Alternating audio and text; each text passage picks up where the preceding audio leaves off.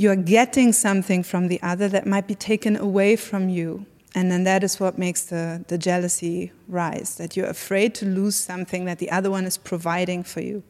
And you start to understand that actually that is not so, that rather the relationship is about what you want to offer into it rather than what you want to get out of it, then usually jealousy subsides.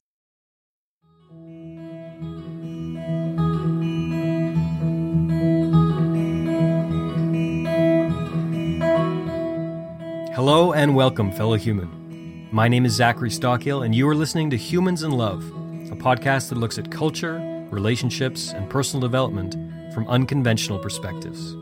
Join me as I dig into the question of how people like you and I might get more out of life and love.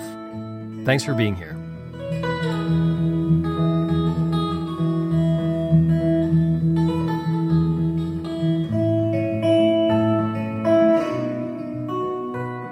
Hello, friends. Hope you're doing well. Thank you for joining me today and listening to another episode of Humans in Love podcast.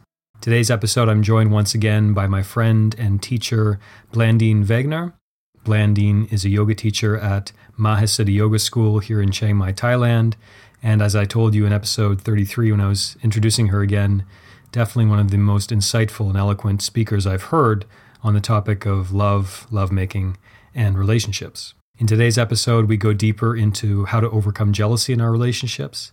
And Blandine shares some really useful and insightful perspectives and perspective shifts that can help us overcome jealousy and possessiveness. We also go deeper into several of the themes and topics we began to explore in part one of this conversation, which was back in episode 33. And I think it'd be a good idea to go back and listen to episode 33 if you haven't already to prepare you for this discussion.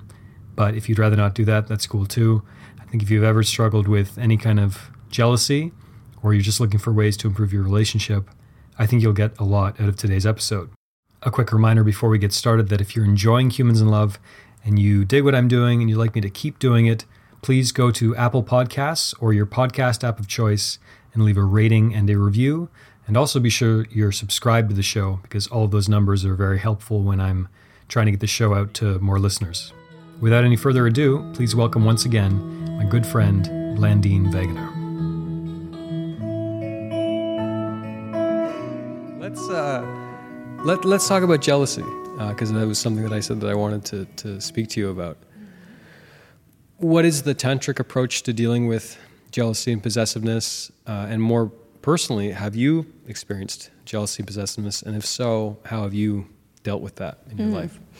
So, in general, you could say so jealousy is a thing, right? So you cannot just ignore it and uh, and do the whole um, ultra spiritual thing of just saying uh, jealousy. No, that's not a thing for me because that's not something I believe in or something. Which no, you encounter a lot of people doing, right? Yes, exactly. It's a thing.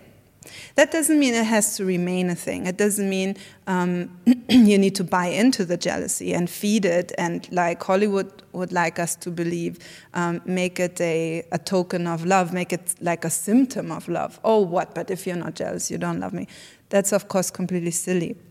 In Tantra, um, it is said when love comes in, the ego goes out. And when the ego comes in, love goes out.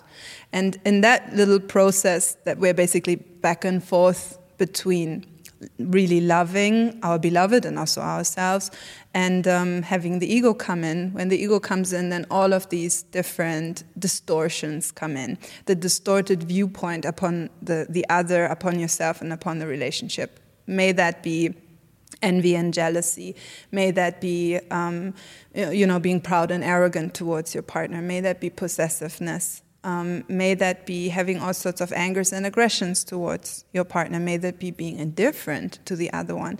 So all of all sorts of distortions that the ego has in order to not get too close, in order to not merge, in order to not let's say lose your limitations into the relationship, they will, you know, show themselves and in Tantra, we would rather take it as a good opportunity to clear this stuff up in order to have ourselves uh, less limited, have ourselves more open, m- more capable to love, and so forth. So in Tantra, you don't remove the jealousy and the possessiveness for the other or for I don't know what. You do it in order to uh, delimit yourself. You allow the relationship to become a pointer and uh, even like a map or a, yeah, a measurement device to show you um, where you're at, also personally in your capacity to love and in your capacity to let go of certain limits that you might have.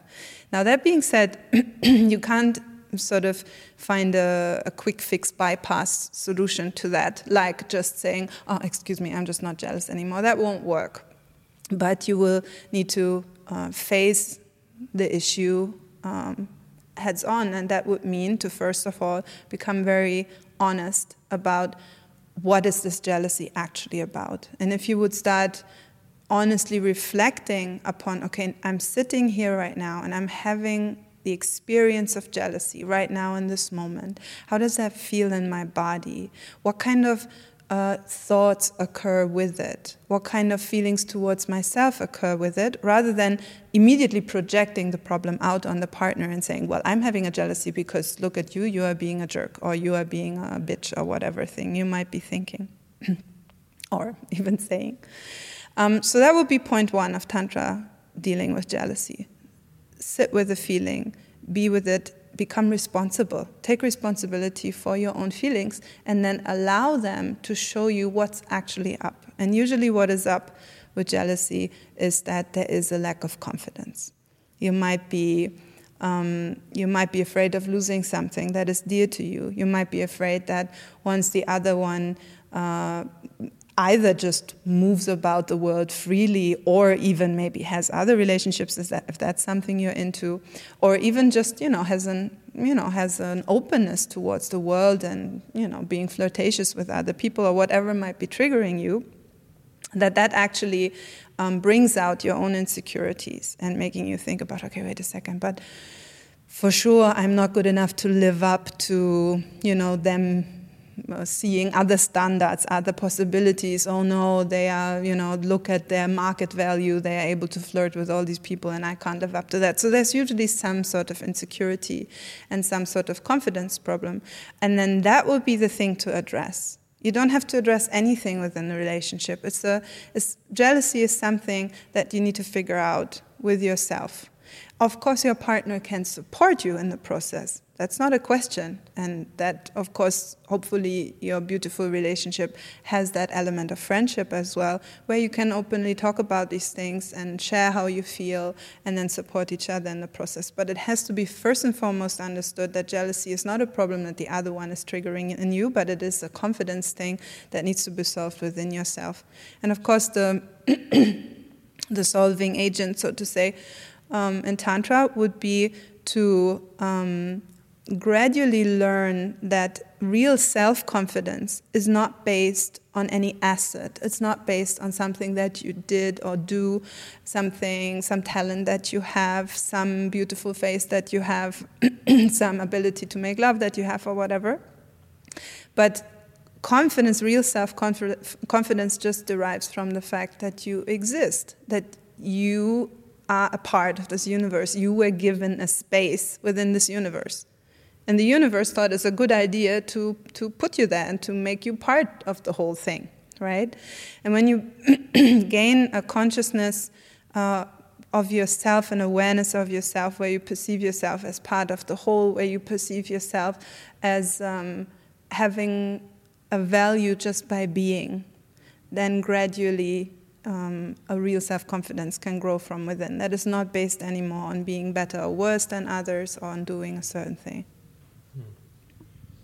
And I mean, we can we don't have to go here if you don't want, but I'm curious for you. Like you've been on this spiritual path for so long, you do this work for you know been doing this work for a long time. Um, when jealousy comes up for you, mm-hmm. how do you deal with it? Yeah, I didn't actually mean to dodge that question. No, I just forgot about it. Um, So basically, in the same way, jealousy does come up for me, and it does come up for me a lot. It's one of my major things that I need to work with. For other people, it's other things, and this is maybe something that um, you know. If jealousy is a problem for you, you might um, have either the illusion that you're the only one having the problem, or you might have the illusion that everybody has this problem. But um, yeah, neither of them are true. And um, when yeah, when jealousy comes up for me, the first thing that I try to do is exactly what I just described to just sit with it, to just accept again, just accept what is, just allow for whatever is inside of me to show itself. But first things first, to not just put it on my beloved, to not just say, well, you created the problem, you are the problem, your actions are the problem, but to understand, okay, this is something that is that is happening within me. There are certain mechanisms now at work inside of me that I don't see them necessarily very perfectly right now. I don't maybe understand them, but I can understand that something is happening inside of me and I can just sit with that. and then that, that usually helps me to let's say, start the process of gradually moving out of jealousy, to just sit with it, understand what's happening inside of me, embracing what's happening inside of me. And then from there, from that space of just centering and feeling myself, it will be possible to move forward. Also, good to understand that jealousy is a very mind based thing. It's very much about the mind getting agitated. Very often, the problem of jealousy is not that you are standing next to your partner and they make a flirty comment towards someone else. That might be a moment that, that is the trigger. But then the, that's not the problem. The problem is that you keep thinking about this for three weeks, you know, and that in your mind it's like making all sorts of comments about that. What does that mean? And what happened there? And then you go to your beloved the day after and you say, oh, but what you did there, that was so triggering for me. And it's not happening right now. Why are you suffering from something that was going on in the past? Well, it is because there's loops and loops and loops going on in your mind that keep you suffering. When you understand that, when you understand that it's your agitated mind that makes you suffer most of the time within jealousy, there's, you know, like a half of a percentage, the actual things that might be happening. But then the rest is really something that is just, um, you know, going on within your own head. Um, understanding that sort of gives you a lot of freedom because then it's like, well, okay, I could also just choose to, you know, stop having these thoughts, as in focusing on something else. Not so much distracting oneself, but rather sitting and meditating, for example, just breathing, just becoming aware of the body. Just even something simple as counting your own fingers and your own toes. It will already remove you a bit from this loops and stories going on within the mind. So for me, these sort of tools, they are very helpful.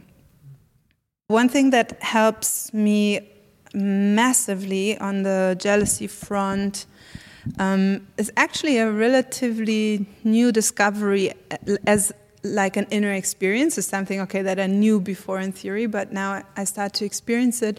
Something that I shared with you privately before um, is to shift from an attitude of um, lack to an attitude of overflow and to um, to sort of reflect for a moment when you start feeling jealous, especially when there's not much to it. I mean, it's another thing if you have certain boundaries and things that you for now don't want to embrace within your relationship okay fine and talk to your partner and and that's that but especially in moments of jealousy that really they don't you know, they're, they're just not real. It's just um, something that mainly plays out in your head, is to just reflect for a moment what do I feel I need right now from the other that makes me so anxious to lose? Because that's usually the thing that you feel you, you're getting something from the other that might be taken away from you.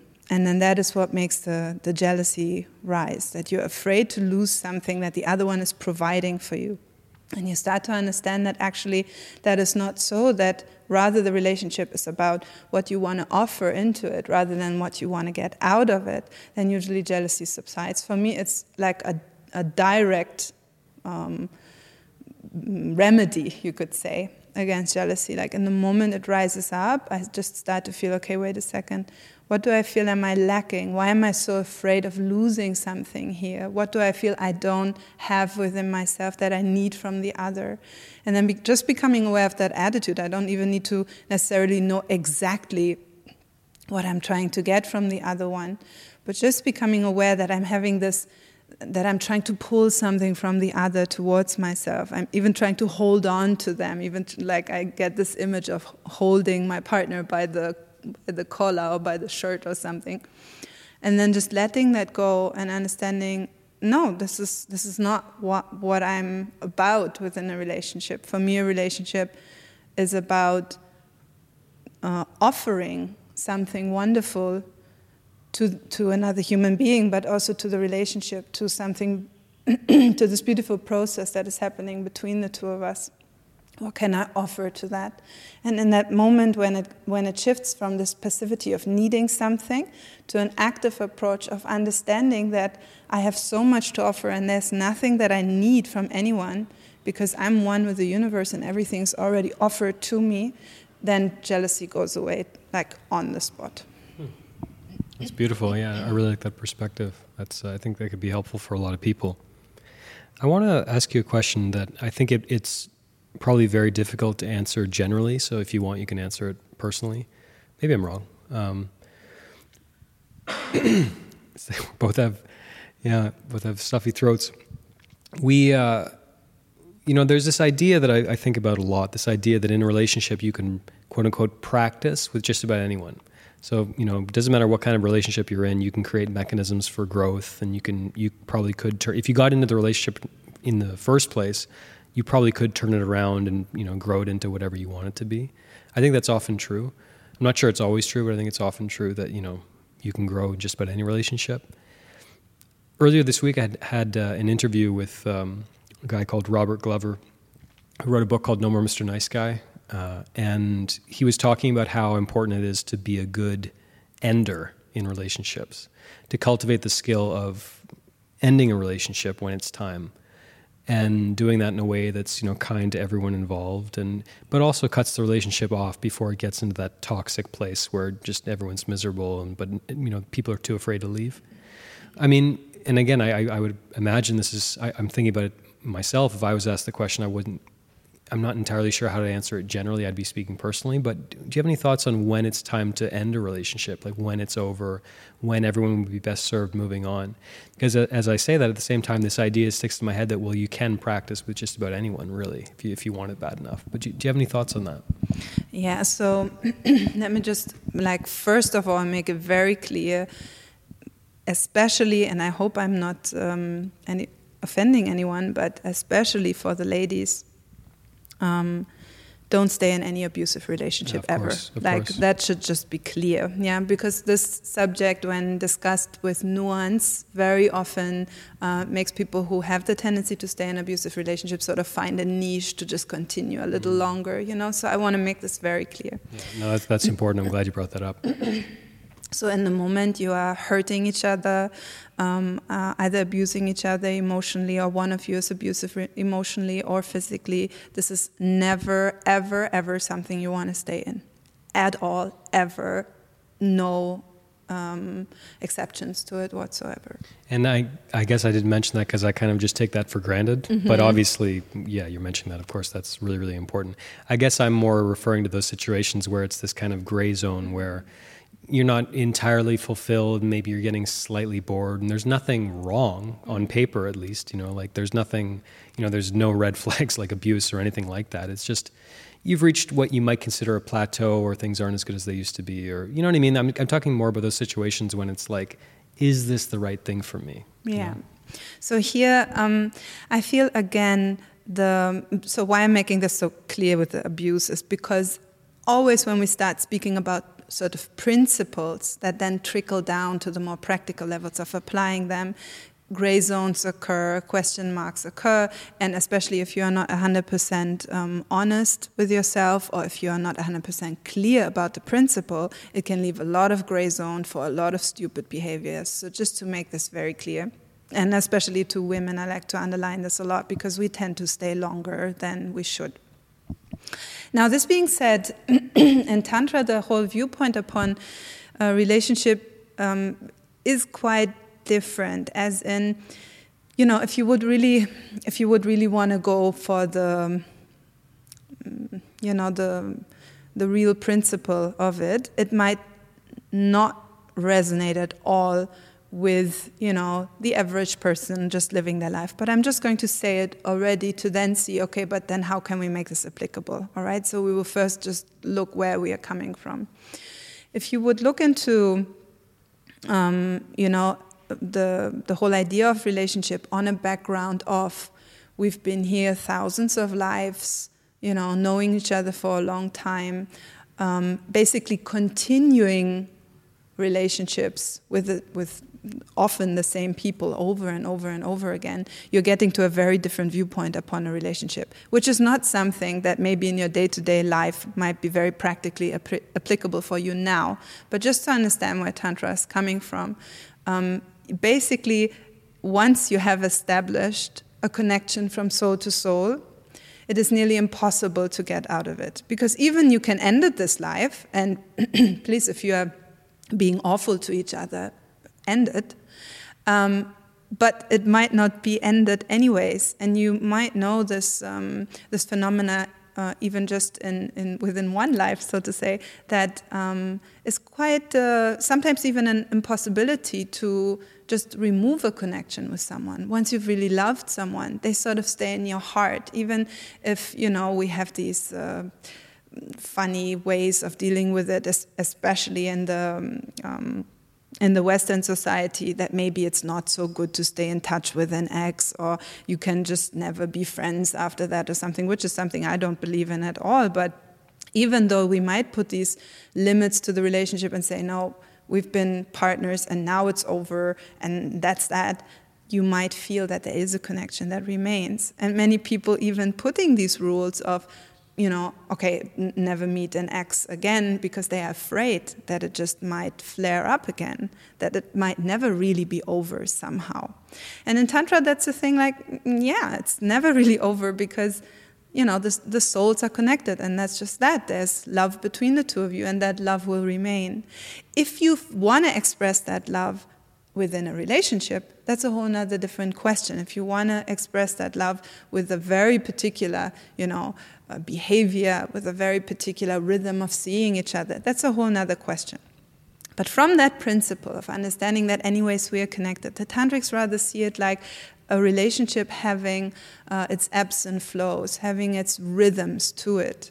So, you know, if you want to put that again on a soul perspective, you might have some rhythms throughout lives that maybe in one life you're married and in another life you, uh, you just, you know, meet and are friends and in another life you might have an affair, whatever it is that, you know, that might be a, uh, a whole nother story. But even just within one life, it is good to be aware of the certain rhythms that are playing out within a relationship and to be um, uh, to be somehow willing and even eager and even enthusiastic about experiencing all these different layers of relationship together, even if sometimes we might not feel to hang out every day in some moments of the relationship, sometimes months, sometimes years, where we might just feel okay, we are experiencing the relationship at the moment more from this friendship perspective. And now we might feel again more passionate and more lovers about things.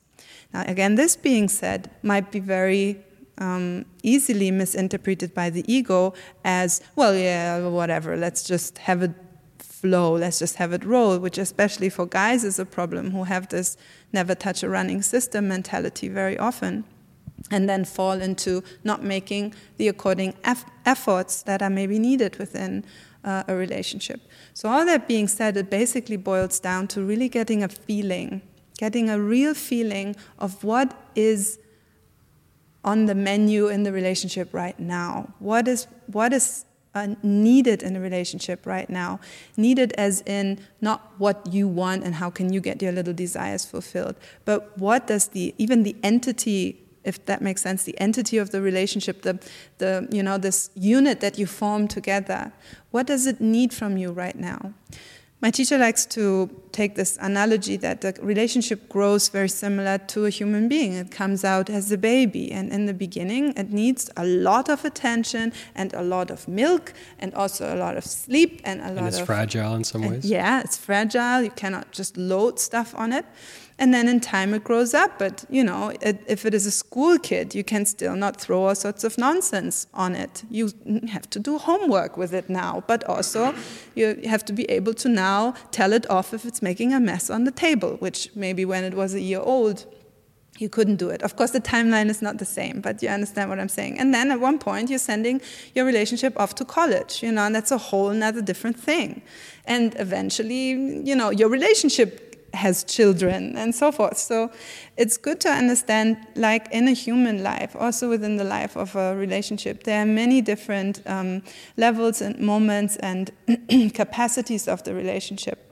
And in that sense, you can also understand how a relationship can stay very uh, interesting and invigorating and um, uh, feeling anew again and again because it is anew, it is growing like a person. And like you're not getting tired of your child and then say, well, mom, by now it's boring, it's been pooping and drinking for one and a half years already, and even more of this now. Yeah, even more of that, but it will also learn to walk in that time, which is the amazing new thing, right?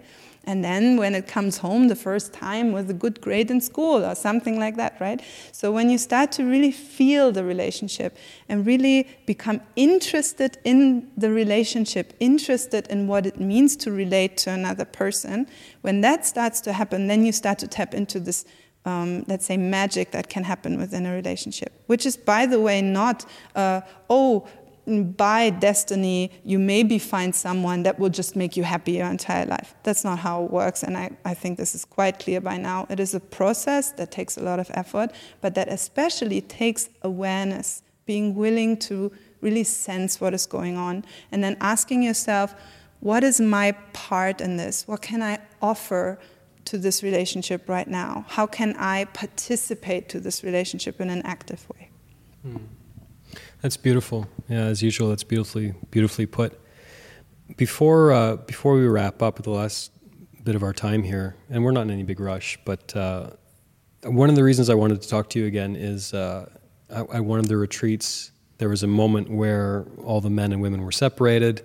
I think I told you the other day, and then you came in, uh, and it was almost like I'm a woman, ask me whatever the hell you want, guys. Uh, and that was a really fun and uh, it was a really interesting experience, and I saw how the men in the room kind of lit up and sort of held themselves differently. And it was a really, I think a lot of them felt like this is a really cool and rare opportunity because, you know, when as guys when we have questions about women like there's only you know so many women we can go to maybe in our lives to ask those questions and you're very very open and you give very you know honest feedback and stuff and that was a really interesting experience. So i was hoping we can kind of create a similar container for this discussion.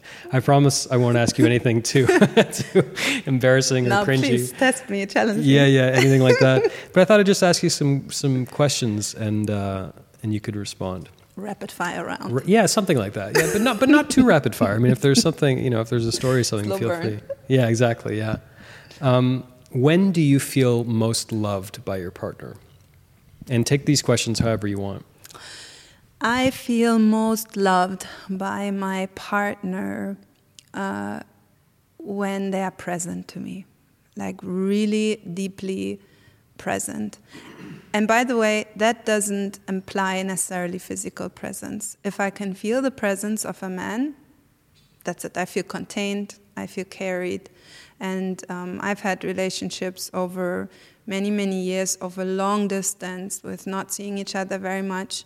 But uh, if my partner is capable of embracing me within his presence, and I'm also very sensitive to that, I can feel that quite easily, I'm fine. So that makes me feel very contained and loved. When do you feel most angered or annoyed by your partner? Hmm, it's a good one. Of course, as a woman, it's like, oh, let me give you the list. see, I see the way you lit up there. your whole body language changed. But I would like to um, again essentialize it more to to a principle rather than like a list, a shopping list of stuff. Which, anyways, we don't have that much time. yeah, and that's a tendency also that women have, which is not necessarily the point, yeah. right? To to give a shopping list of what you want. Um, probably what what like really angers me most like not just you know oh yeah i'm slightly annoyed and i'm over it in a split second but what would really anger me is um, like a, a, stubbornness towards transformation and growth. This is this is something I can't even, or I don't want to stick around too much. if a man is not willing to grow, there's always a glass ceiling. And even if maybe um, the love may allow us to stay together for a while, even maybe for some years, but if there's if there's a lack of willingness to purposefully grow, purposefully move forward as individuals, but also within the couple, this is something that on the long run will frustrate me quite deeply. When you are emotionally overwhelmed, shall we say, doesn't have to be you know an issue concerning your partner, but just in general, you feel very very emotional and very you know uh, intense. What do you want from your male partner? Again, that would be presence, like just that. Um, when, when, you say presence, could you unpack that a little bit? Because I, I know what you mean, but you know, yeah, like practically, let's say very practically, um, I'd rather I'd rather have him sit with me in silence and but not in silence cleaning his fingernails, but in silence um, being being aware of what's going on with me. Maybe if you know if he wants to engage, then placing questions that allow awareness to arise inside of me, rather to ask me, How do you feel right now?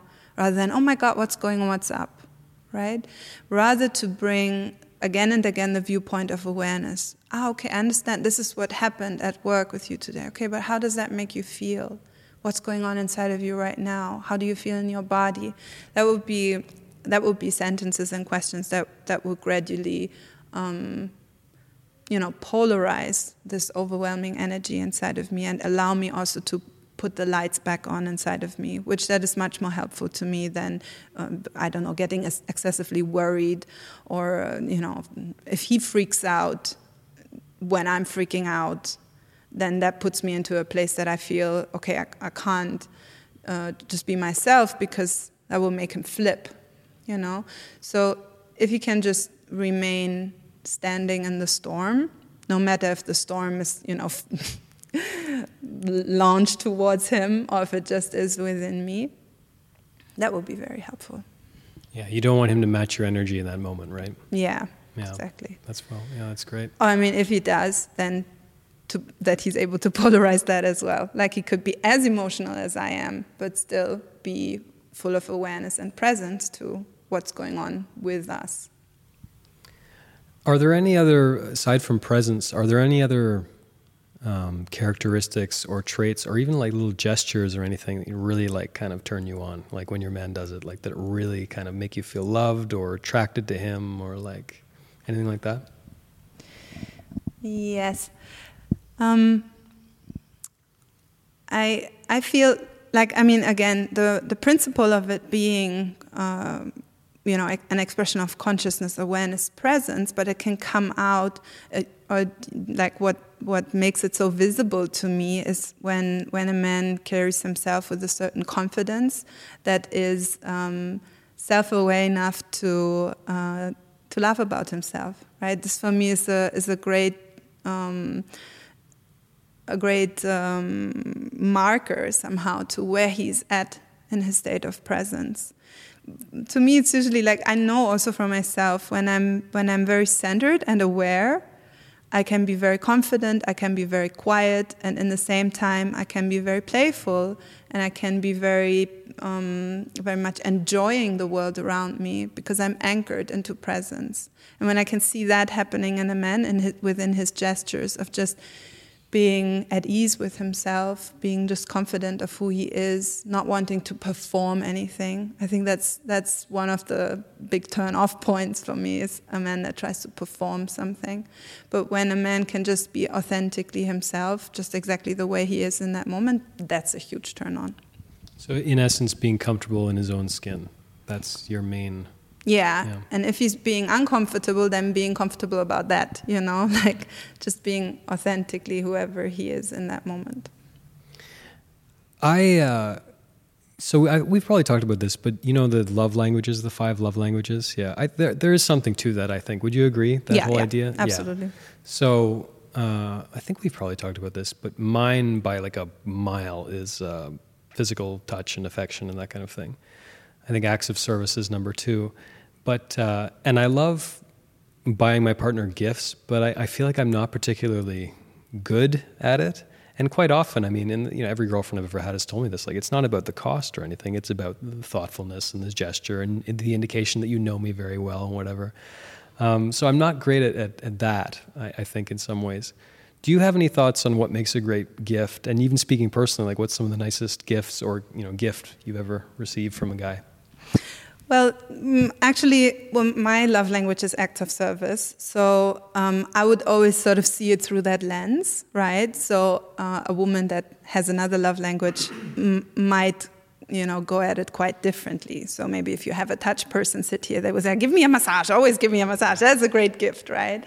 And um, yeah, and, and, another one that maybe has, has the words of affirmation would, would maybe like you to give her a ton of compliments as a gift. Um, but mm, I feel, again, by principle, anything that comes from the heart is good, and anything that is not just whipped out because it, you know, because it has to be, well, we have the anniversary now, we have the birthday now, we have to do something now, but um, rather to have it rise from a place of um, just allowing your love and your generosity to come forth. Um, that would always be something that touches me much more again, speaking through my lens, right? But I feel very touched um, when the the gift that, that a man gives to me somehow signifies the depth of his being. So may that be that he's sharing something that something that's, that's deeply. a pretty high bar. I know, but I asked. Yeah. Excuse me, I have my, my standards. Of course, no. yeah, it, you can get get me anything. Just it has to represent the depth of your being. Yeah, I mean, right. just speaking about you, yeah, for yeah. example, you once gave a, a gift to Uriel which I felt was was very thoughtful, um, which was this Leonard Cohen lyrics. That's, That's right. I got him a, a, book of Leonard Cohen's poetry, I believe. Yeah. yeah, which is something that both of you share, and it's revealing somehow even the depth of the relationship between the two of you. Which that it was touching me so much. I kept talking about it to Uriel for the next two weeks. How you gave him that book. And um, so, if it's something that is um, that is revealing something about the relationship, about the, either the depth of your being or the depth of the connection, that is definitely something that will touch me the most. May that be that you know maybe you suck at giving gifts and you made the the transformative effort of sitting down and just you know feeling into it really deeply and just letting yourself really be inspired of what would be something that would really fulfill me, for example. Yeah, that would be that would be something that would touch me very deeply because you're making a transformative effort. Even if then the gift is something doesn't matter. I need it. I don't need it. It is irrelevant. But it would touch me in a very different way when it comes from from that place. Mm. One thing I have learned about this, I think, in recent years is uh, it's nice when there's something of a um, selfless, not sacrificial. That's the wrong word, but like you know, taking a woman to see a show that you really have zero interest in seeing, but you know it would make her happy, or just little gestures like that, you know, that, that don't really, they're not necessarily very expensive or whatever, but it just demonstrates like I care enough about you to put my own needs aside and to do something that I would never in a million years do by myself or with anyone else, but with you, it's, you know, gestures like that, I think. That, that's nice, right? Totally. I'm getting better, right? yes, I would totally agree to that. Not every woman would. Like, of you course. know, some women, they just want to big rock on their finger, and that's, that's true. That. yeah. and that's fair enough. But yeah, for me, it would be much more about that. Yeah. Um, a couple more questions I wanted to ask you uh, before before we stop today. The first one is, what are your thoughts on pacing in a relationship? In other words, meeting someone, uh, dating for however long, uh, going to bed together, deciding maybe to be ex- sexually exclusive, maybe the, making the transition to be engaged, getting married. Do you have any thoughts on? I mean, obviously, there's no one size fits all answer here, but do you have any thoughts on how people should approach that? Because that's another issue that I feel like there's a lot of confusion around there, and people feel pressured to move things either you know more quickly or slowly than they would prefer. Do you, have, do you have any thoughts on that? Yeah, I mean, again, the high level principle here that we already mentioned before is the um, um, is the principle of the rhythm, which is very unique, as you say, to each relationship. And who am I to say that, uh, look, for you guys, it, it's completely wrong to, you know, marry within a year. You know, that might be the rhythm of your relationship. That being said, there's a lot, a lot, a lot of things that will make us somehow distort will yeah will distort our viewpoint upon the rhythm within that relationship and um, somehow make it look more usually fast than it actually is just simply because we want our desires to be met right? And not necessarily the deep needs of our being and the deep needs of the relationship and of the other but rather just getting what we want. And I feel this can be a good practical checkpoint because, you know, as much as we could be fooled on the whole front of rhythm, first thing you can practically do is just slow down a bit. That will never be wrong, right? You could even, even if you, instead of marrying within a year, you marry, you know, after one and a half or two years, nothing is lost, okay? Um, so you can always slow down a little bit just to give yourself the time to feel, to really feel into there's the very little downside to doing that, right? To slowing down. Yeah, I, I don't think there's ever a downside to that. Of course, there is the the very classic situation of a guy who might have commitment issues or something like that and just never going there. That's not what I'm talking about. But give yourself the time to feel out the rhythm of that particular relationship rather a little slower than too fast, but keep moving forward for sure. And then once you are uh, you're giving yourself the time to feel to feel the rhythm, ask yourself not so much, um, you know, what what do I want? As in, I mean, you know, also not wrong to be aware what you want, but not so much as in, you know, how can I get my my desires and my little things. Um, that I want from this relationship, but rather ask yourself, where's this relationship at? What would feel right to you know to offer into the relationship right now again coming from rather this viewpoint of being active about it than being passive about it not so much wanting something out of it but rather giving something into the into it and that would usually better reveal the rhythm of the relationship than the passive approach. Because in the, in the approach of getting something, you will always want to get something fast. But in the approach of giving something, you usually you know, would hesitate a little more and then be like, all right, okay, okay, yes, if this is really what needs to be given now, then let me offer that and we'll come from a much more conscious place. Hmm. Yeah, I like the way you frame that. And, and finally, I remember in, when, in one of the workshops, we were talking about uh, about sex, and you, I think it was you said something to the effect of, even before you have sex, think about what is the purpose of, like, why are we doing this? It gets back to an idea you talked about earlier, like, why are we having sex right now? And that's a question that I think would strike a lot of people as either as well, it's self-evident, you know, we're horny and we like we we love each other, and what are you, what are you getting at there?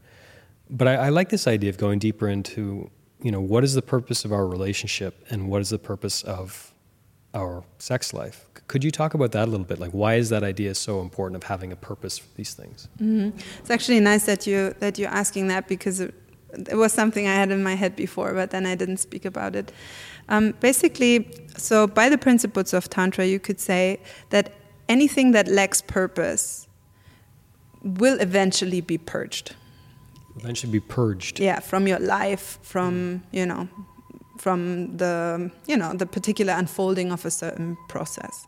So let's say um, you're asking yourself, why is our relationship after one and a half, two, three, five years sort of getting more slow, not having the same um, you know, elevated passion, let's call it, to it, maybe not having the same uh, vividness of love in it. What, what is happening here? Very often, um, this, this happens because there's a lack of purpose, there's a lack of understanding why are we are we within this relationship together so also you could you could see the same thing within your body if you are having uh, if you are for example consuming something as simple as food that uh, is not essential if you're eating more than your body needs, it will get heavy, right? You will have a heavy body. You will not be able to as purposefully use your body. And eventually, in order to come to the, um, let's say, most harmonious and most effective expression of your body, you'll need to purge whatever is extra, whatever doesn't have a purpose, whatever doesn't have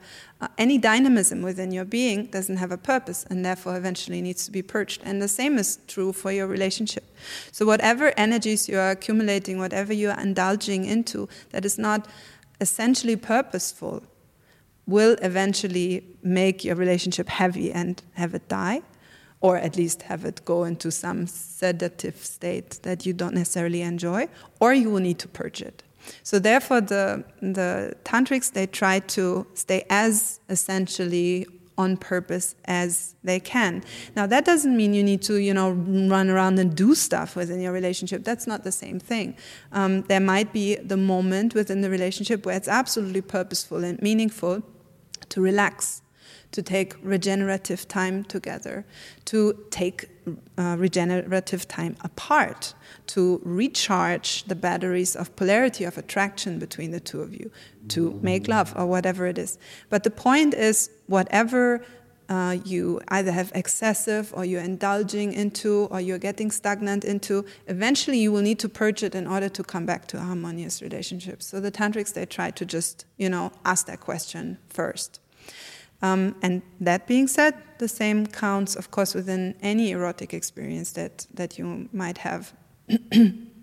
Meaning that um, if your uh, if your um, sensual games are not pointed towards a certain goal, for example, building the love, building the connection, unifying more, expressing uh, your deep desire to merge and to unify with the other. When that is not at least a bit within your awareness, within your consciousness, and sex is just sex, then the sacredness of it is lost. It will become something that eventually will wear out the relationship rather than nourishing it. So, placing that question of purpose is basically making sure that your erotic interactions are rather nourishing for the relationship and uplifting it and keeping it on track and making it more wonderful in time rather than weighing it down. That's perfect. Yeah, that's great. I, that's that's I think that's a really good note to to close on. Um, so thank you so much for this, Blandine. It's always such a treat to be able to pick your brain like this and and and talk to you. Um, do you have any final final parting thoughts? I just hope we do it again sometime. Me too. Cheers to that. Thank you, Blandine. Thank you. Great.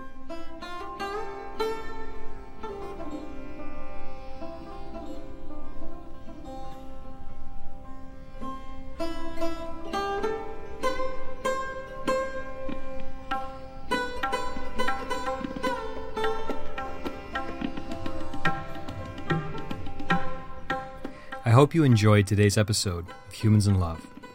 If you'd like to learn more about my guests, my work, or you'd like to listen to back episodes of the podcast, please visit humansinlove.com.